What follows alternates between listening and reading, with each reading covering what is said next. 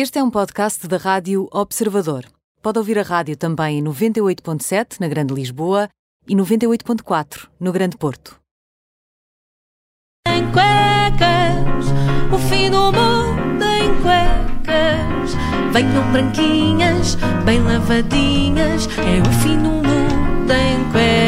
Desejos para 2020. Lavadinhas, branquinhas. Ah, ambos, ambos. Eu não quero só uma dessas as coisas. duas. Quero ambas as duas. Como é que foi o Natal? Ah, Foi muito bom. Foi muito bom? Foi. Ah, O teu também? Muito bom, muito bom. Ah, o que E- eu quero saber é qual foi a prenda que vocês receberam, que vocês fizeram aquela cara digna de Oscar, em que vocês, não, adoro este par de piugas com uma rena. Olha, eu confesso que este ano tive muita sorte, fui muito surpreendida. Só coisas boas. Eu tive.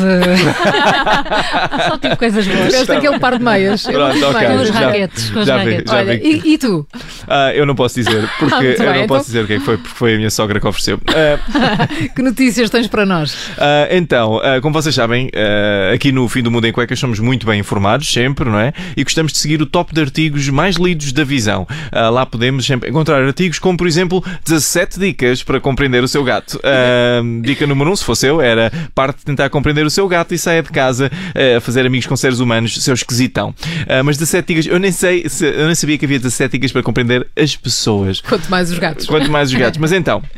Eu já há várias semanas que andava fascinado com um artigo que andava no top, mas andava no top há semanas e semanas, que era Estudo mostra que rabo grande é sinónimo de boa saúde. Hã? Quem é que não clica para ler isto? Isto, isto não é jornalismo a, a sério.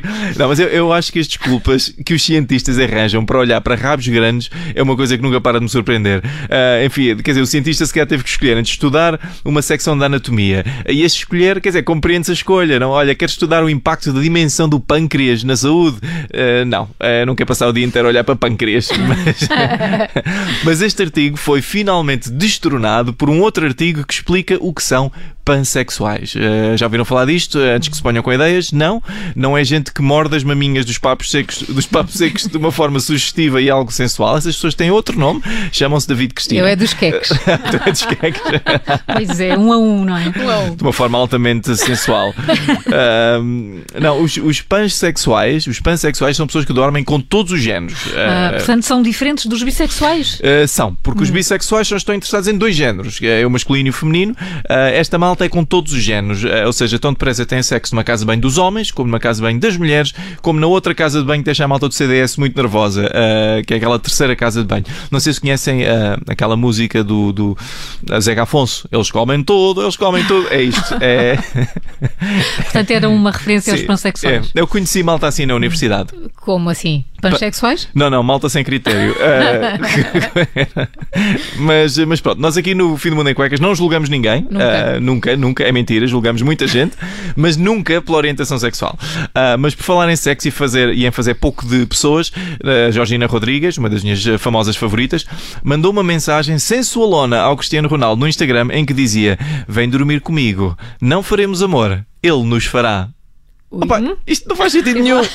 Diz lá isso. Amor- Ele nos fará. não faremos amor, ele nos fará.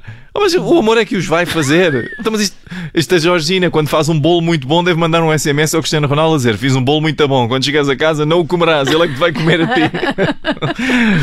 ai, ai. Mas bom, ainda nas celebridades, ahm, sabiam que os. Não sei se vocês sabiam, mas o Zac Efron esteve para morrer, aquele, aquele bonitão. A Carla, sério? assim, Carla, eu sei que tu és fã. Como é que estás a aguentar emocionalmente? Ah, bem, posso dizer? Fico muito bem. Fico feliz por saber. Foi uma coisa dramática. Parece que o rapaz estava a filmar um reality show em Papua Nova Guiné e teve de ser transportado de emergência num estado de vida ou de morte. Que é uma expressão parva, não é? Porque todos os estados são de vida ou de morte, não é? Ou Estás vivo. não há outra alternativa. Mas isso não importa agora. O que importa é que o Zac está bem. Carla, estás bem com, com isso? Muito... Ah, pronto, estou, estou. Estás-me Sim. a dizer que sim, estou. Pronto, e ele está, ele está bem, está saudável e vão ter que mudar o nome do programa. É, então. Porque o nome do programa era Killing Zac Efron. Agora tem que mudar para Not Killing Zac Certo. Efron. O fim do mundo em cuecas, o fim do mundo em cuecas. Venham branquinhas, bem lavadinhas, é o fim do mundo em cuecas. Com o David Cristina, que agora, bem, agora só para o ano. Agora só para o ano, pois. Só Que é, para o co- ano. que é como quem diz depois da manhã. Não, depois de depois da manhã. Quinta-feira, Ah, dia é 2. imenso tempo. Imenso tempo, afinal. Boas entradas, David. Boas entradas. Rádio Observador. 98.7 na Grande Lisboa, 98.4 no Grande Porto. Aconteça o que acontecer.